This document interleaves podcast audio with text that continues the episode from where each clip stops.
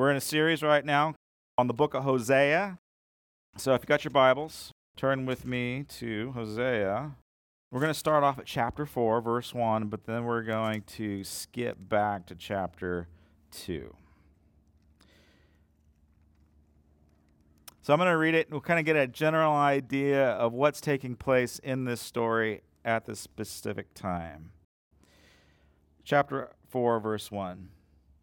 Hear the word of the Lord, you Israelites, because the Lord has a charge to bring against you who live in the land. There is no faithfulness, no love, no acknowledgement of God in the land.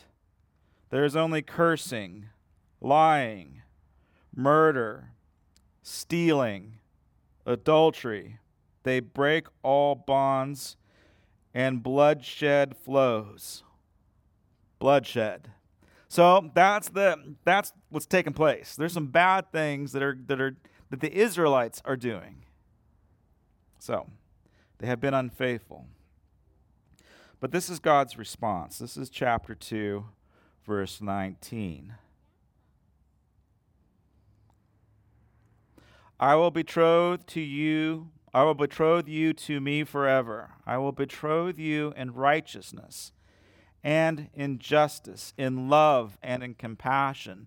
I will betroth you in faithfulness, and you will acknowledge the Lord. In that day I will respond, declares the Lord. I will respond to the skies, and they will respond to the earth. The earth will respond to the grain, the new wine, and oil, and they will respond to Jezreel. I will plant her for myself in the land. I will show my love to the one I called not my loved one. I will say to those called not my people, you are my people. And they will say, you are my God. Chapter three, verse one. The Lord said to me, go and show your love to your wife again, though she is loved by another and is an adulteress. Love her as the Lord loves the Israelites, though they turn to other gods, and they love the sacred raisin cakes. I'm not quite sure I understand what the significance of raisin cakes is, but whatever you do today, don't have raisin cakes.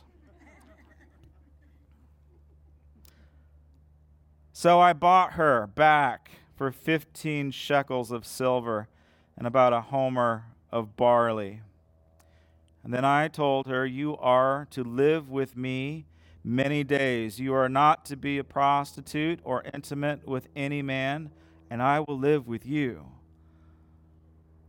For the Israelites will live many days without a king or a prince, without sacrifice or sacred stones, without ephod or idol. Afterward, the Israelites will return, and they will seek the Lord their God and David, their king. They will come trembling to the Lord and to his blessings in the last days. So Hosea is a, is a prophetic book. It's it's and it's an illustration. Hosea, God makes Hosea marry an unfaithful woman. And he's saying, this is what it is like. This is what it's like to be the Lord who is married to an unfaithful people. I don't know if you caught the part where it said, um, the ones that I call not my own, I will call my own again. In God's disappointment, the Lord's disappointment with his people, he goes as far as to say, you're not my people anymore because you haven't been faithful. And then, and it's as if God changes his mind. He says, ah, on second thought, okay, I'll call you my people again. I'll call you my loved ones again, even though, well, frankly, you don't deserve it. And I don't know if you caught this either, but Hosea actually has to buy his wife back with silver. He has to pay her debt. because not only has she sold herself into unfaithfulness, but she's also racked up a debt. And the husband pays that debt. One more thing that you might have glossed over when I was reading this is that the people were lost when they had no king.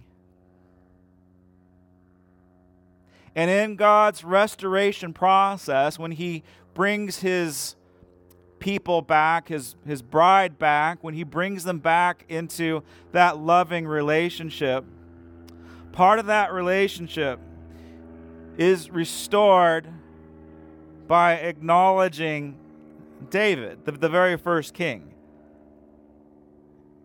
But the Lord is saying, well, you were unfaithful, but I've been faithful. You racked up a debt. I'm going to pay that debt. The big major issue is you just you just don't know who you are anymore. And in today's topic, you don't know whose you are. And in order for that identity to be restored, You you have to have a king in your life. The Lord has to be king. We call him Lord. We, in, in this case, we're calling him king. In the in the context of what we do in church, in a church like Granite Creek, we are a kingdom-minded church. We want to see the kingdom of heaven come down to earth as it is in heaven. But in order to have a kingdom here on earth, meaning, you know, all those things that Jesus did, miraculously feeding the sick, miraculously uh, feeding the poor, miraculously healing the sick. The, the signs, the wonders, the flash, the compassion, the deliverance from oppression, the deliverance from demonic spirits. I mean, Jesus having his way, that's the expression of the kingdom of heaven here on earth. But in order to have that type of expression, that type of victory, that type of power, to have the kingdom, you've got to have a king. Amen? And you've got to know who he is. And you've got to know where he's at. And you have to be in relation with him. All right, so maybe some of you know this. I'm a bit of a chess player. I'm not very good. At one time, I was pretty good. But now Jimmy can beat me. There he is. We played a few times. I think we might be tied. Time for a tiebreaker. But I, I, I'm really not that good. But I love to play. I love the strategy. I love what's involved. And uh, I was decent in high school, but just like everything else in life, when I went to college, then my game amped up. And, well, like there was a moment in college where it was sink or swim. Like, I was either going to make it or, or flunk out, and I just kind of sucked it up and learned things that I didn't know how to do before, like type. So I, I was like, I used to pay this guy. I used to pay this guy to type my papers for me because I couldn't type. And, um, well, I ran out of money. Like, I literally ran out of money, so I had to force myself and teach myself that skill to, to type. Anyway, same was true with, with chess. Like, I thought I was good in high school. But when I got to college, it was a new game altogether. And I had a roommate. His name is Dave Carlton. I haven't talked to him for years. He's a pastor now, too. So he, he's on the East Coast somewhere, pastoring in a Presbyterian church. But we would play chess all the time instead of studying. And he taught me a new form. Okay, let me just highlight that Mister Dave is a pastor. But he taught me a new form of chess. It was guerrilla chess. It's a chess game where winning is the ultimate goal. And if you can get away with cheating, then that's legal. Okay? Does that? It was guerrilla chess. Like, this was a concept that I hadn't really thought of before. But what he... What he would do is, like, if I'm playing the game, if I'm not paying attention, like, I'm just, like, focused on my pieces. I'm focused on my moves, on my game, and I'm not paying attention to what necessarily he's doing. And so what this guy would do, again, a pastor, is that he would cheat. he would he would make the pieces move in illegal ways. So this is supposed to do like an L, you know? And he would do really long L's. And I'm like, wait a minute. That doesn't feel right. Wait a minute. That doesn't seem right. How do... Dude, you're cheating. And he's like, hey, man, it's all's fair in love and war. Oh, you sucker. So I had to pay attention to what he was doing. Because, again, he would move the pieces illegally, or he would, you know, if you know the game, uh, the, the bishops go in diagonals, and the rooks go in rows and columns. And if there's some... If there's a piece in front of them, well, then you'd have to stop there or take that piece, right? But he would just pretend like they were invisible, and he would go through pieces. I'm like, wait a minute. That doesn't make sense. You can't do that. And so he would cheat. Um, the other thing that he would do, if I got up and went to the restroom, is that he would take pieces off the board.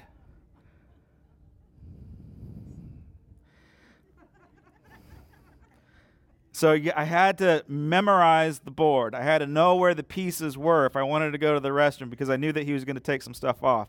I learned it the hard way, because one day he took the king off the board. Went to the bathroom, sat back. This is the first time he did it. Went to the bathroom, sat down, started playing the game. I'm doing great. But he took my king off my board.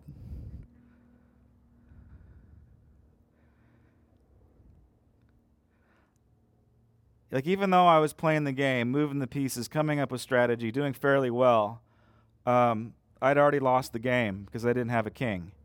Does that make sense?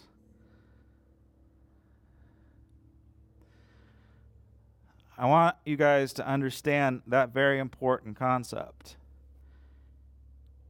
In life, we can play the game. We can have a strategy.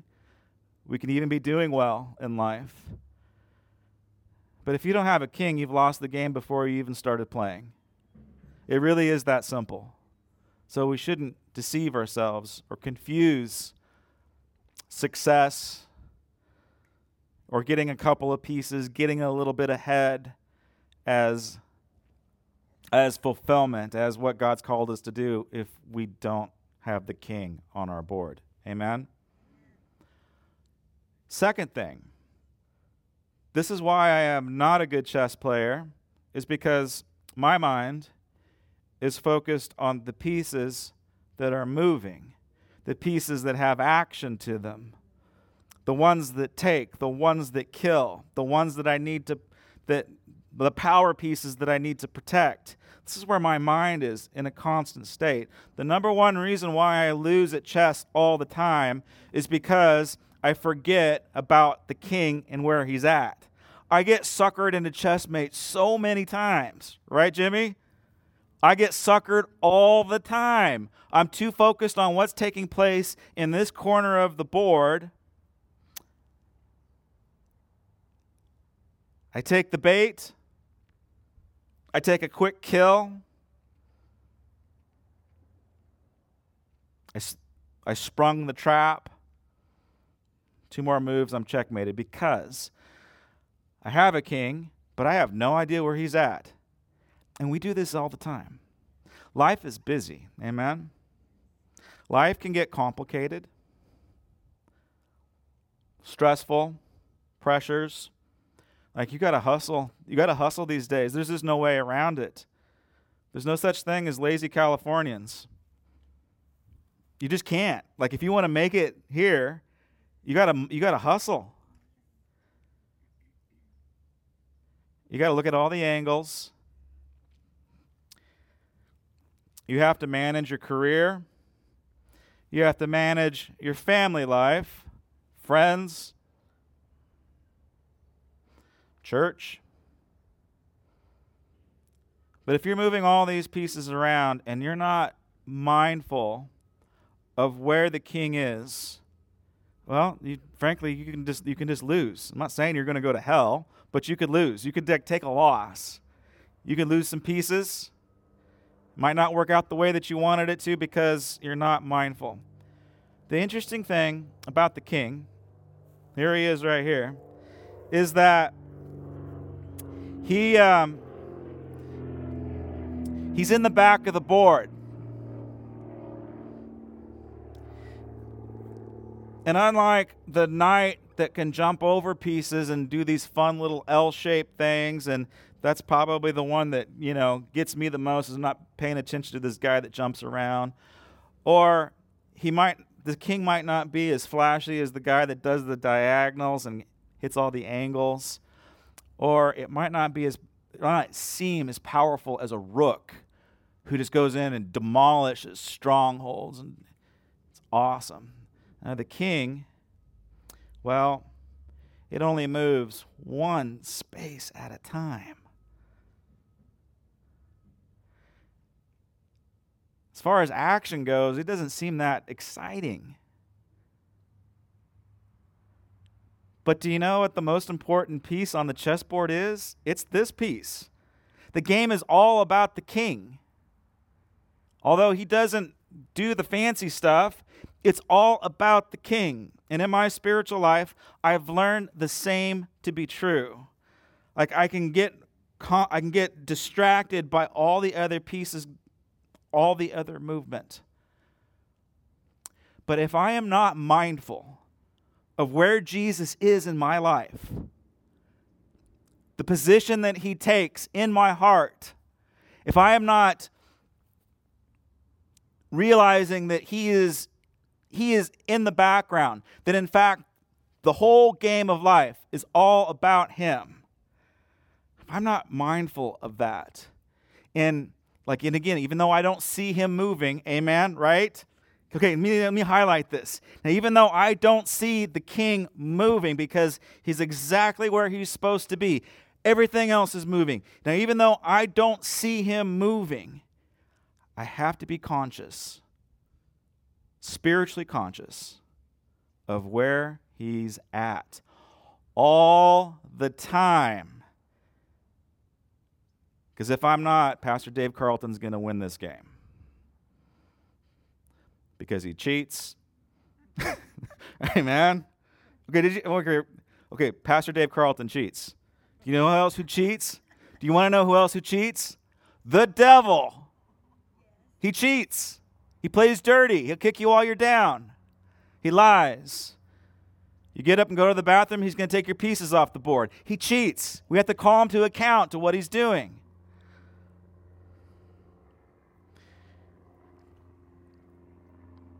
King David, right now we're, we're doing a reading through the entire Bible, as Pastor Michael mentioned. I want to encourage you to, to join us. Uh, it's not going to be a heavy-handed thing, but we just know that you'll be blessed if you're reading the Bible every day. twenty minutes, five days a week, we'll get through the scriptures in a year. It's going to be a great accomplishment. It's a great system to add to your life. And a little bit of Psalms is is sown th- through the whole series.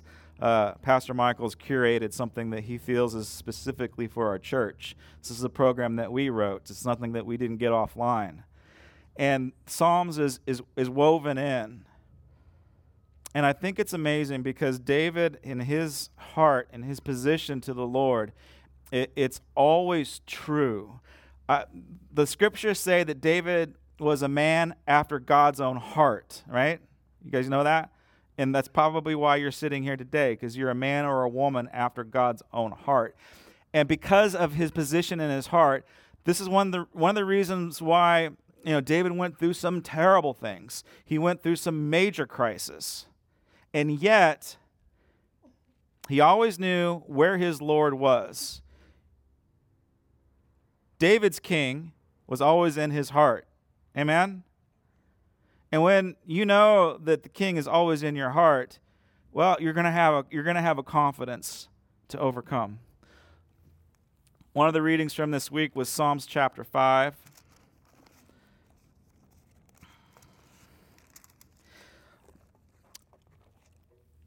We don't know precisely what the situation is. We know that when this was written down, Actually, when it was written down was after probably his life. They re- they remembered and they recorded, and you know somebody took some notes and they included chapter five. But when David wrote this, when he composed it either in his mind or in song or in prayer, most likely he was already anointed king. So just get this into your mind. Like, David's king. Like, psychologically, he knows that he's king. And he might have even been crowned on the throne king. Regardless his situation, he is going through a hard time. So either he's running from Saul or he's running from his son, Absalom. Like, he's going through a hard time. He feels as if God is not with him because he doesn't see the pieces move. Yet he knows exactly where his king is. His king is in his heart. This is what he says. He says, "Give ear to my words, O Lord." Like, listen to me. Have you prayed that prayer this week? God, are you here? Are you listening? Like, I'm calling out to you. What's going on? Consider my sighing. Listen to my cry for help. And this is what this is why David's successful and maybe we're not. Because again, this guy, he has either been anointed king or he's on the throne. But this is his response. Listen to my cry for help, my king and my God. For to you I pray. I, if, if you want one major take home, like, let's just do what David does, and let's just position our relationship, and even our identity, with God as our King. He is Lord. He's God, creator of the universe. Us Americans, we don't like the concept of a monarchy, right? Like, I don't, I don't get it. But as far as the kingdom of heaven goes, like, we need to bend the knee to the king. We really do. That's where our prayers need to go. We need to understand not only the lordship of God, but the royalty of who he is. In the morning, O Lord, you hear my voice. In the morning, I lay down my request before you and wait in expectation. Are you expecting God right now? Our kids are coming down. They don't distract me one bit. If we were inside of the building, we would hear them running down the halls, and it would it would still be distracting. So,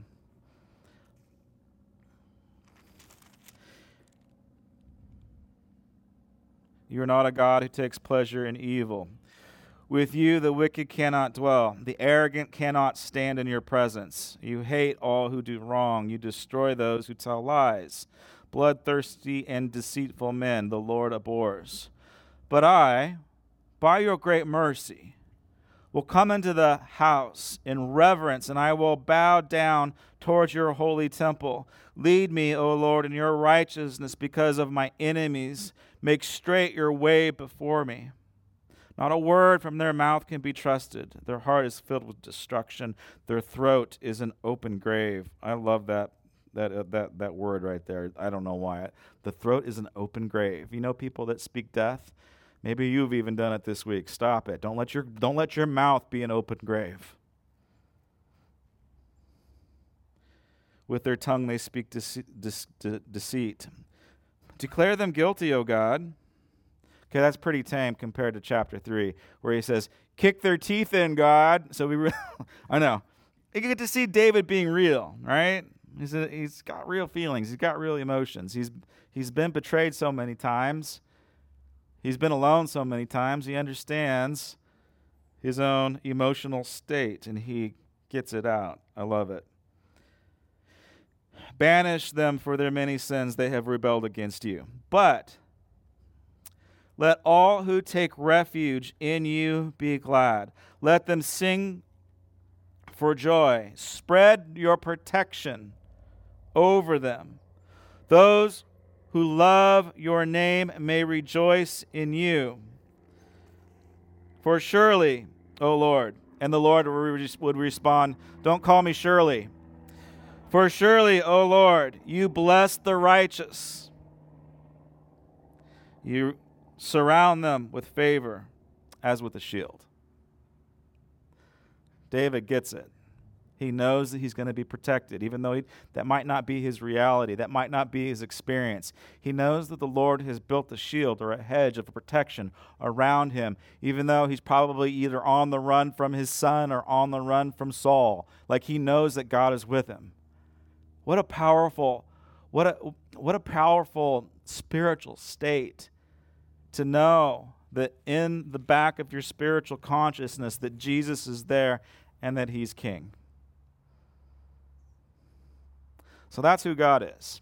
He's king. Last week, I asked the big question, do you know who you are?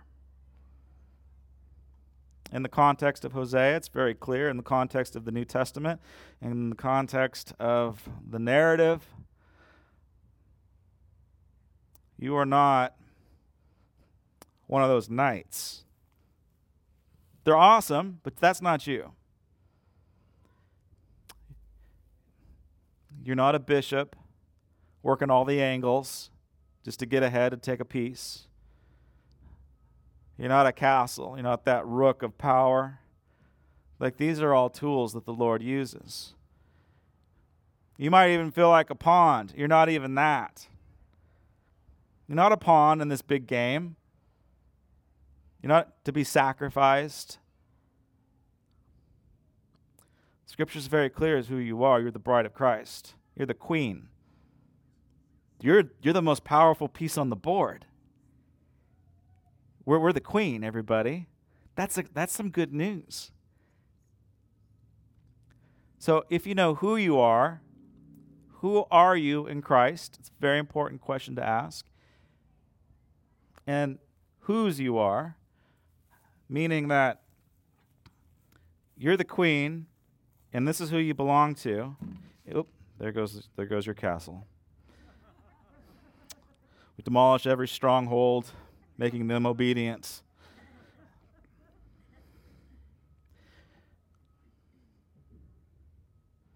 This is who you are in direct relation. When Jesus said, uh, I, I've come to set you free, right? Uh, I no longer call you a slave. That is a huge move on our identity, specifically when you start to feel guilty, when you start to feel less than, when you start to feel maybe even manipulated. Oh, you're no slave. Your identity is completely different. So now Jesus says, no, you're not, you're not a slave. And he says, actually, I have come so that your identity in me will be seen as a friend. You are my friend. You're a friend of God. And then he pushes it. You're, you're the bride, the bridegroom.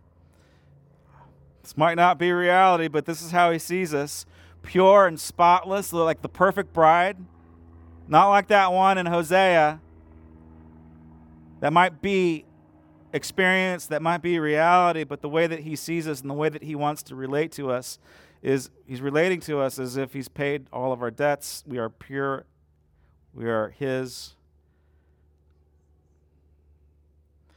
One of the biggest scripture stumbles that I have is that Jesus says, you are up here with me on the right hand of my throne, meaning that, that we are side by side with the Lord. And he, he thinks of us in ways that we don't even think about ourselves. He puts us in a place of honor and in a place of royalty. As the church and the bride of Jesus Christ, your relationship to him is royalty. All these other suckers, they're just pieces on the board. But we are royalty with him.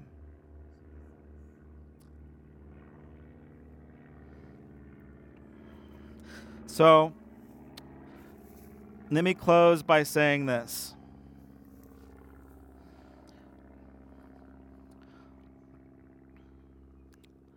Take a look at your board today or this week, your life.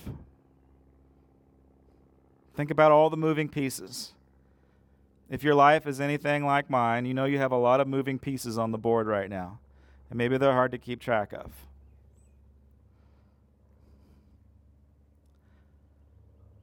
Number one question to ask is, well, is Jesus on my board? Is he there? Is he present? Second question to ask, do I know where he is? And is my relationship with the king, is it protected? Does that, that make sense? Is your relationship with God, is it protected? Meaning that you don't let any sneaky spirit, sneaky person come in and taint your relationship with the Lord. Don't let that, don't let that take place. You got to fight for that. Those are the things that we need to pay attention to.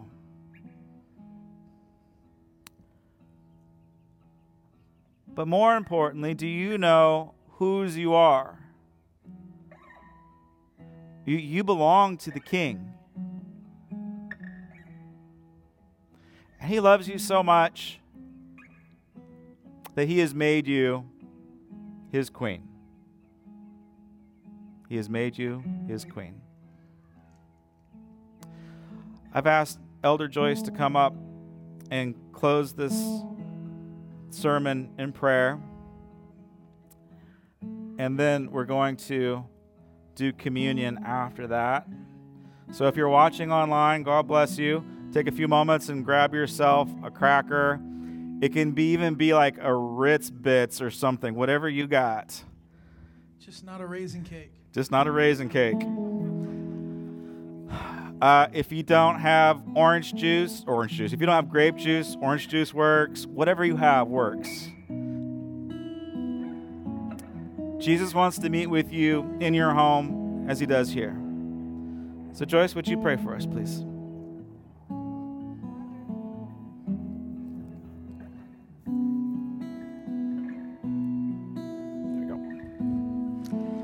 Father, our hearts rejoice before you this morning. Yes, Lord.